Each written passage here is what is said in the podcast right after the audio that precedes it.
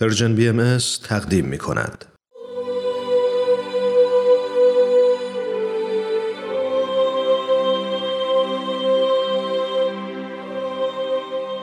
سر آشکار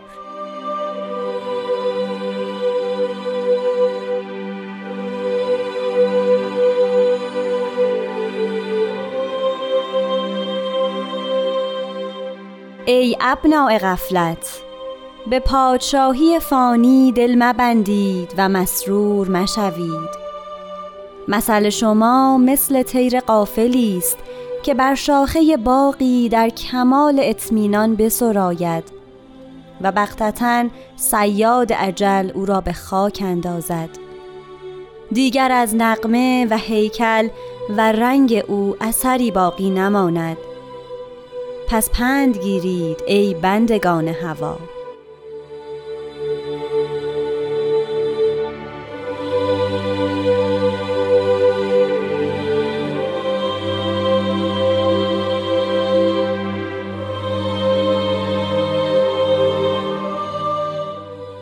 دوستان عزیز خانم ها و آقایان بزرگوار درود بر شما. وقت به خیر. خوشحالم که در قسمت دیگه از مجموعه سر آشکار که مرور مختصری داره بر قطعات کلمات مکنونه فارسی این توفیق دارم که در خدمت شما باشم. از اینکه این برنامه رو میشنوید دنبال می‌کنید و ما رو با نظرات خودتون آشنا می‌کنید صمیمانه تشکر می‌کنم و دعوت می‌کنم که قسمت دیگه ای از این مجموعه رو به اتفاق بشنوید.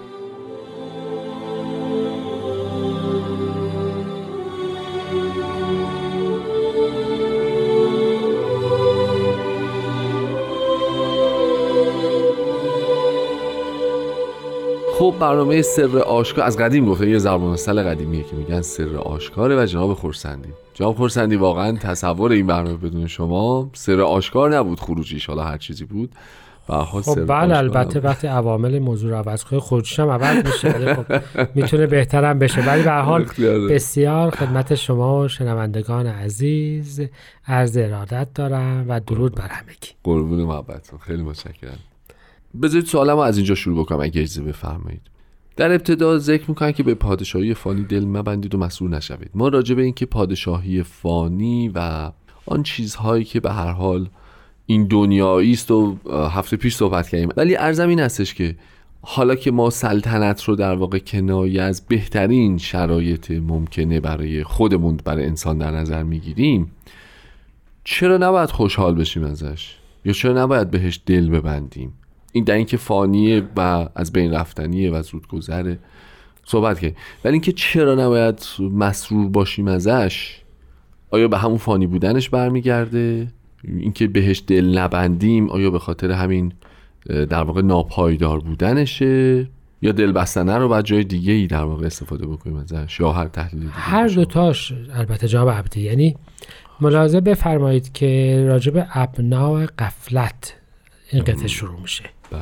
و قفلت یعنی اینکه افراد متوجه چیزی نیستند. نیستند پس این قطعه می‌خواد که ما رو متوجه یه وجوهی بکنه که ظاهرا متوجهش نیستیم. نیستیم و اون وجه اینجاست که اصولا مسرور بودن ما به عاملی خارجی چیزی ناپایدار و غیر حقیقیه به عاملی خارجی, خارجی چیزی ناپایدار و غیر حقیقی. در کلمات مبارکه مکنونه عربی حضرت بحالا می‌فهمند که به سرور قلبت به شادی قلب خودت شاد, شاد باش. نه به ثروتت نه به قدرتت نه به موفقیتت نه به همه عواملی که در اصل شادی دنیایی ما از این هاست. نفهمونن به خاطر اینا ناراحت باش نفهمونن دنبالش نرو. اما اگر می‌خوای شاد باشی شادی یه حالت درونیه که از یک نوع رضایت درونی خودت حاصل میشه. بله. این عوامل بیرونی اونو درست نمی‌کنه. یعنی می‌خوام شاید مثال اینجور عرض بکنم. حالا الان ما می‌دونیم که فلواقع دیدن یک فرایند روحی و ذهنیه و فقط از نور حاصل نمیشه. یعنی شما اگر نور رو به شبکیه چشم بتابونید فرد نمی‌بینه. فقط دیدن این نیست. بسیاری از چیزها باید باشه تا بشه دیدن. و خیلی از اوقات چشم افراد هم سالم نورم بهش میتابه اما نمی‌بینند. چرا که دیدن جای دیگه است. شادی هم جای دیگه است. درسته. برای همین اینجوری باید نگاهش بکنیم. و دل بستن هم اصولا تمام کلمات مبارک مکنه بحثش این بود که این دل اصولا مال تو نیست که به چیزی ببندیش. مالکیتش این مالکی تو مال چیزی که مالکیتش رو خودت نداری, نداری. که نمی‌تونی در رهن یک دیگه بگذاری که. این محل جلوه الهی بود. محل همون سرور الهی بود. محل منزل خداوند بود. بله. تو منزل یکی دیگر رو که نمیشه به, به یکی دیگه ببندی. دل بستن معناش این میشه. حالا یا اینکه دل دادن ما به دل بستن میگیم دل دادن. بله. یعنی در هر حال تو چیزی که مال خودت نیست رو قرار نیست که حتی در مقابل بزرگترین ثمره که جهان می‌تواند بهت عرضه بکند بدهی. همونجور که شاید ما خیلی راحت متوجه میشیم که ما خونه یکی دیگر رو به هیچ قیمتی نمی‌تونیم بفروشیم. بله. به همین ترتیب کلمات مبارک مکنون می‌گوید که تو دلت را به هیچ قیمتی نمی‌توانی بدهی. چرا که اون قیمت ها در اصل راجع به چیزی است که مال تو نیست؟ نیست بله. پس ما از این دوتا مقدمه معمولا قافلیم و میشیم فرزندان غفلت. غفلت. این قافلی که نسل به نسل تکثیر میشه منتقل میشه بله و منتقل میشه برای همین ابناع غفلت. یعنی یک قفلت نهادینه تکثیر شده. چیزی است. که الان جامعه ماست. نه فقط برای پادشاهی که به کوچکترین چیزی دل میبندن به دو روز معروف شدن نمی‌دونم بله. در یه جایی زندگیشون رو میدن. و حضرت بهاءالله فرموده بودن راجع به مردمان زمان حاضر که اینا بنده اسما اند. بنده شهرتند و کاش به پادشاهی می‌رسیدن به ثانیه ای همه حیات خودشون رو یا همه شادیشون رو واگذار می‌کنند و ما جهانی رو می‌بینیم که مردمان با داشتن خیلی از چیزها روز به روز افسرده تر مضطربتر و ناراحت ترند و قطعه مبارکه کلمات مکنونه داره راجع به همین صحبت.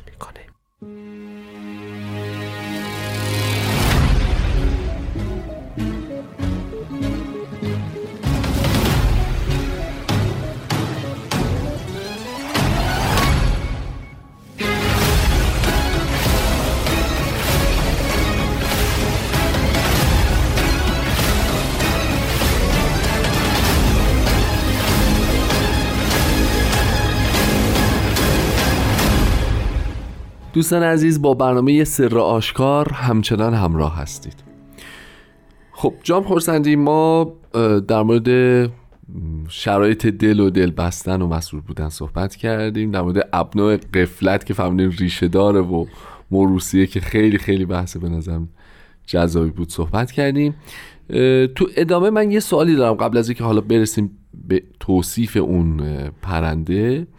یه چیزی می‌خواستم بپرسم که اینجا ذکر می‌کنم بر شاخه باقی در کمال اطمینان. این باقی یا وحدت یا یا نکره است؟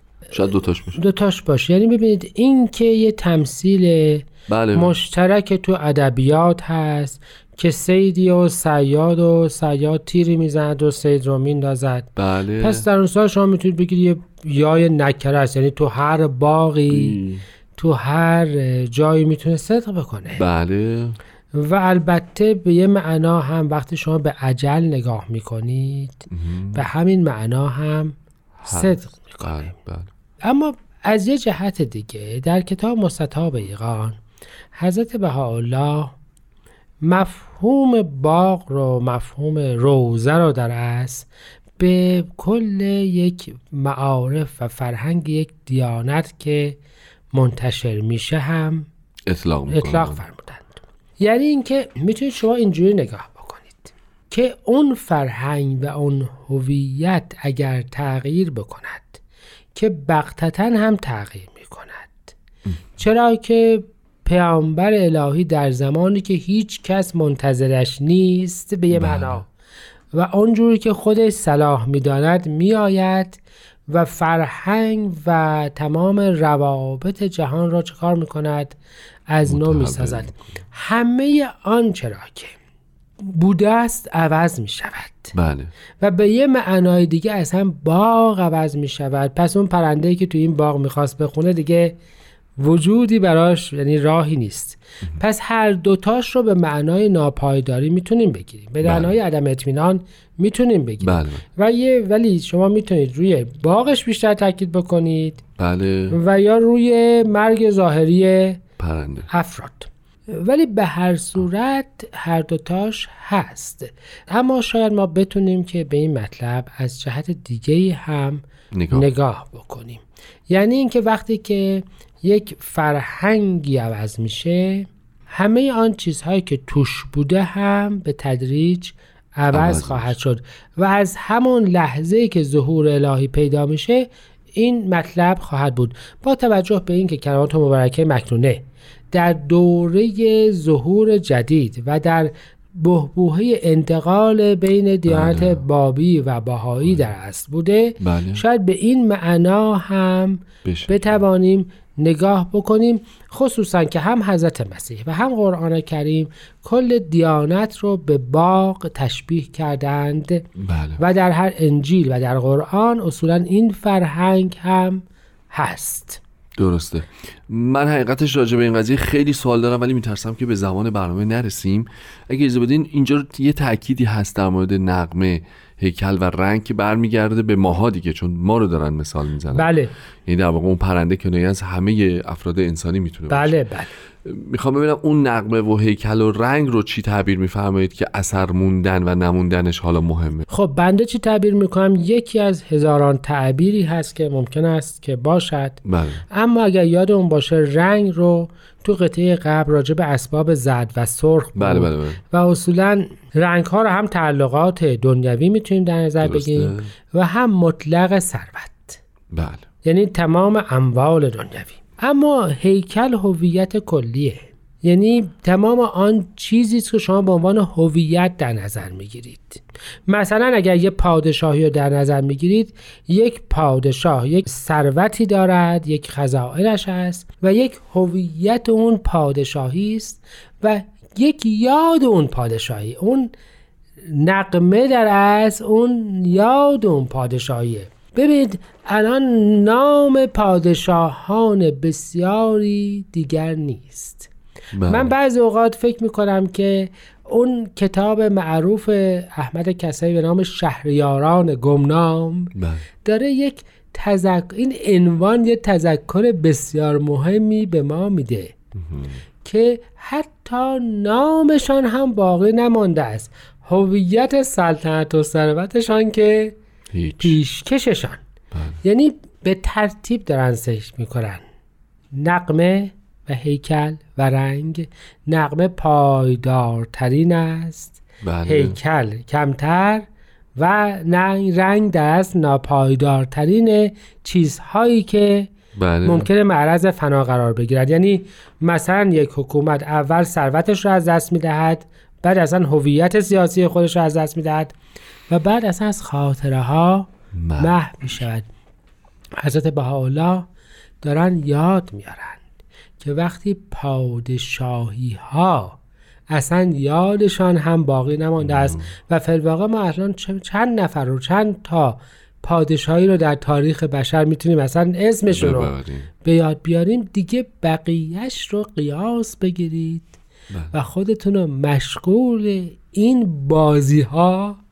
نکنید و از عالم باقی دور نشوید پس باشد که پند گیریم. پند بگیریم. بله. واقعا پند بگیریم. مایی که بنده آرزوهای خودمون هست. است خیلی عالی. خب متشکرم. از لطفتون خسته نباشید. وقتی تقریبا برای برنامه امروز باقی نمونده به اتفاق اگه اجازه بفرمایین از شنوندگان خوبمون خداحافظی می‌کنیم. بدرود و خدا نگهدار دوستان عزیز.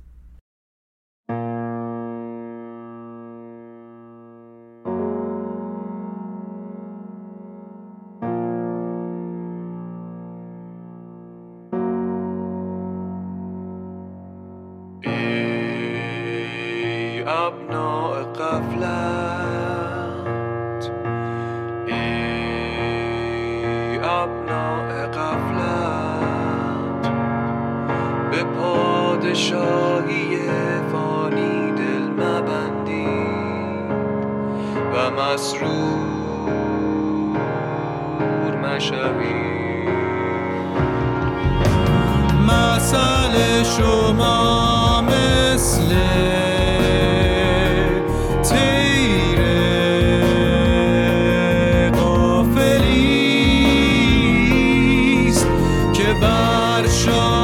شاخه باغی